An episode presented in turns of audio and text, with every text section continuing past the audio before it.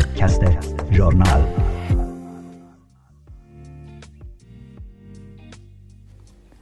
سلام به شنوندگان گرامی. امروز 5 آوریل 2022 برابر با 16 فروردین 1401 با پادکست ژورنال شماره 77 به سردبیری سیاوش آذری در خدمتتون هستیم.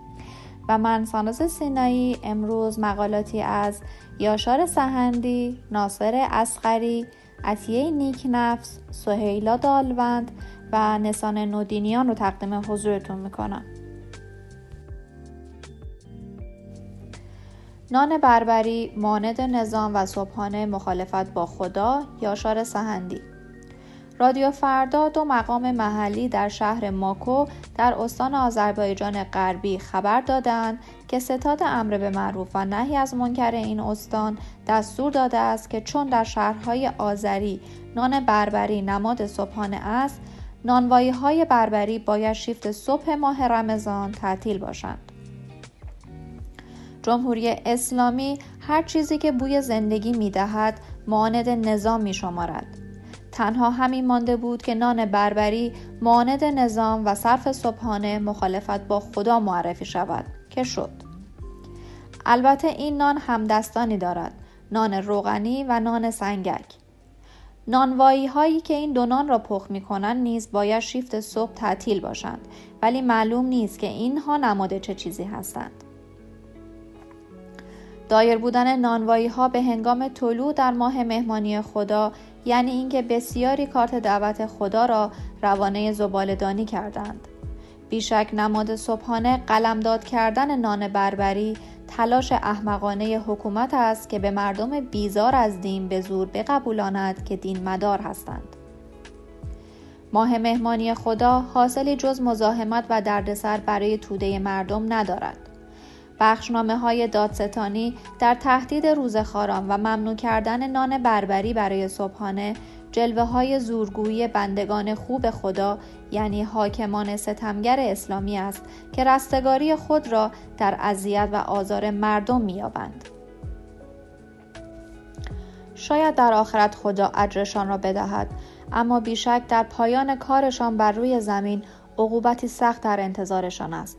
سختترین عقوبت برای ایشان شادی و پایکوبی مردم به همراه جامی شراب در روز سرنگونی حکومت اسلام است. مجمع تشخیص مسلحت مافیای اتومبیل ناصر اسقری خبر تازه فساد و مافیا در ایران در رابطه با مافیای خودروسازی است. ظاهرا مجلس اسلامی زیر فشار اعتراض به کیفیت پایین خودروهای داخلی و آمار بسیار بالای مرگ و میر بر اثر تصادفات ناشی از پایین بودن کیفیت این خودروها طرح و ای را به بحث گذاشته است که اجازه می دهد 70 هزار خودروی خارجی وارد شوند.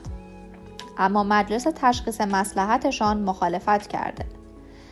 دلایل اصلی مخالفت هم حمایت از تولیدات داخلی و شرایط برای رقابت خودروهای داخلی است.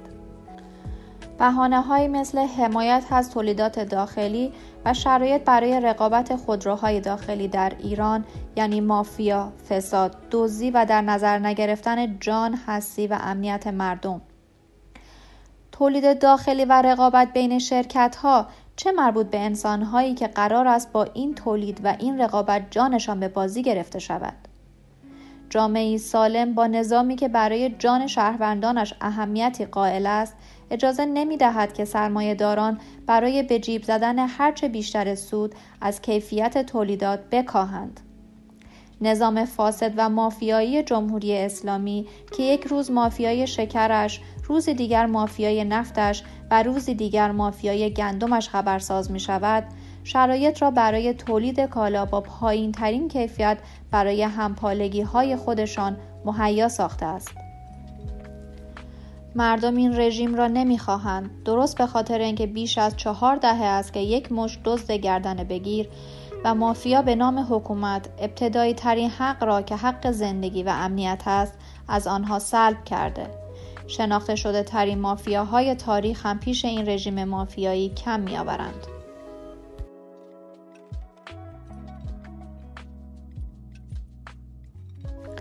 جنایتی به اسم زیاد جمعیت عطیه نیک نفس بنابر گزارش اخیر دویچه وله فارسی فشارهای امنیتی برای افزایش جمعیت در ایران جمهوری اسلامی با روش های مختلف همچنان در پی افزایش جمعیت ایران است و با کسانی که اقلام مربوط به پیشگیری از بارداری را تبلیغ یا ارائه کنند به شدت برخورد می کنند.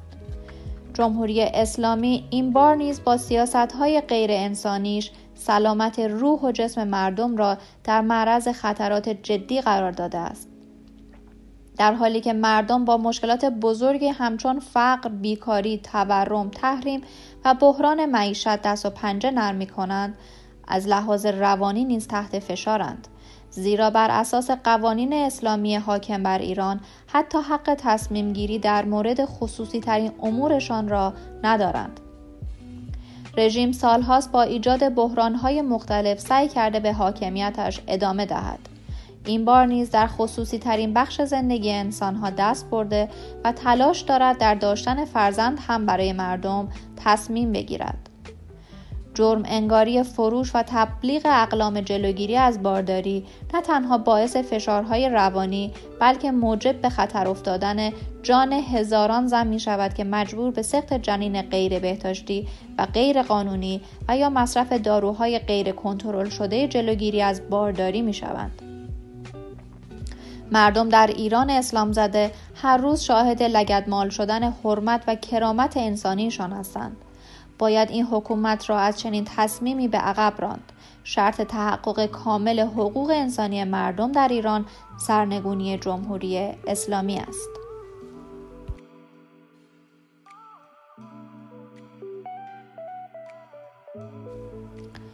واکنش با تأخیر خانه سینما سهیلا دالوند روز پنجشنبه 11 فروردین دهها تن از زنان دستن در کار سینمای ایران طی بیانیه اعلام کردند که در سازوکار سینمای ایران هر فرد صاحب قدرت و شهرتی می تواند از موقعیت خود برای قلدری، تهدید، توهین، تحقیر و تعرض به زنان بهره برداری کند. بی آنکه نهادهای قانونی اطراف خانه سینما سینماگران و منتقدان آنها را وادار به پاسخگویی و پذیرش مسئولیت کارشان کنند. بالاخره خانه سینما بعد از تأخیر مجبور به واکنش شد اما به شکلی محتاط‌آمیز در بیانیه اعلام کرد که هر گونه خشونت احتمالی به ویژه خشونت جنسی در شیوه های گوناگون آن در فعالیت های هنری و فرهنگی را محکوم می کند. دهها زن کار سینما در اعتراض به خشونت گسترده و سیستماتیک علیه زنان هر گونه آزار و باجگیری جنسی در محیط کار را محکوم می کنند. ترانه علی دوستی بازیگر شناخته شده سینما از سکوت هولناک اهالی سینما درباره وضعیت وحشتناک خشونت جنسی در سینمای ایران می‌گوید در مقابل خانه سینما چشمان خود را بر واقعیت این تعارضات سیستماتیک هر روزه که در طول چهار دهه اخیر تمام جوانب زندگی زنان را در بر گرفته است میبندند و از خشونت احتمالی حرف می‌زنند با این حال همین واکنش با تأخیر و محتاطانه خانه سینما راه را نشان می دهد. تنها با به میدان آمدن و ایستادن در مقابل تمام قوانین و های اسلامی و مدسالارانه که بر پایه مذهب و سرمایهداری استوارند می‌توان به خشونت و تبعیض در تمام عرصه های اجتماعی و اقتصادی پایان داد.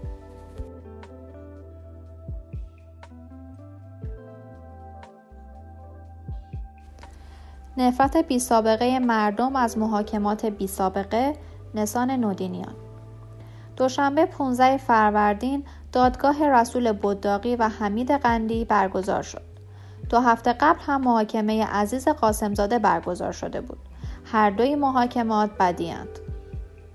در طول رسیدگی به پرونده دو معلم رسول بداقی و حمید قندی اثری از نماینده دادستان و شاکی پرونده نبود. کیفرخواست به وسیله قاضی پرونده خوانده شد که مورد اعتراض رسول بداقی قرار گرفت. وی گفت جناب قاضی شما در نقش قاضی نمی توانید کیفرخواست را بخوانید و باید کیفرخواست به وسیله نماینده دادستان که شاکی پرونده از خوانده شود. اتهامات و احکام مندرج در پرونده سنگین است بالاتر از ده سال. و اتهامات باید توسط نماینده دادستان قرائت شود. به گزارش رامین سفرنیان وکیل عزیز قاسمزاده از اعضای کانون سنفی فرهنگیان شکل محاکمه موکلش کاملا بی سابقه بود. در روز رسیدگی وضعیت دادگاه غیرعادی بود و نیروهای ناجا به تعداد زیاد در بلوار جلوی دادگاه مستقر بودند. در حیات دادگاه نیز مأمورین حضور داشتند و در ساختمان دادگاه هم تعداد زیادی مأمور قابل مشاهده بود.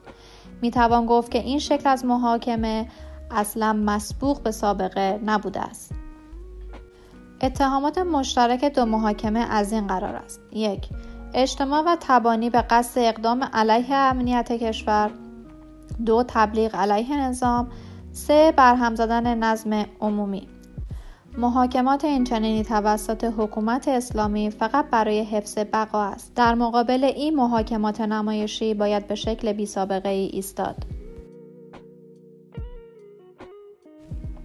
در این شماره از پادکست ژورنال مقالات نان بربری معاند نظام و صبحانه مخالفت با خدا نوشته یاشار سهندی مجمع تشخیص مسلحت مافیای اتومبیل نوشته ناصر اسقری جنایتی به اسم ازدیاد جمعیت نوشته عطیه نیک نفس واکنش با تأخیر خانه سینما نوشته سهیل دالوند و نفرت بی سابقه مردم از محاکمات بی سابقه نوشته نسان نودینیان رو داشتیم. ممنون از شما شنوندگان گرامی که تا پایان برنامه ما رو همراهی کردین.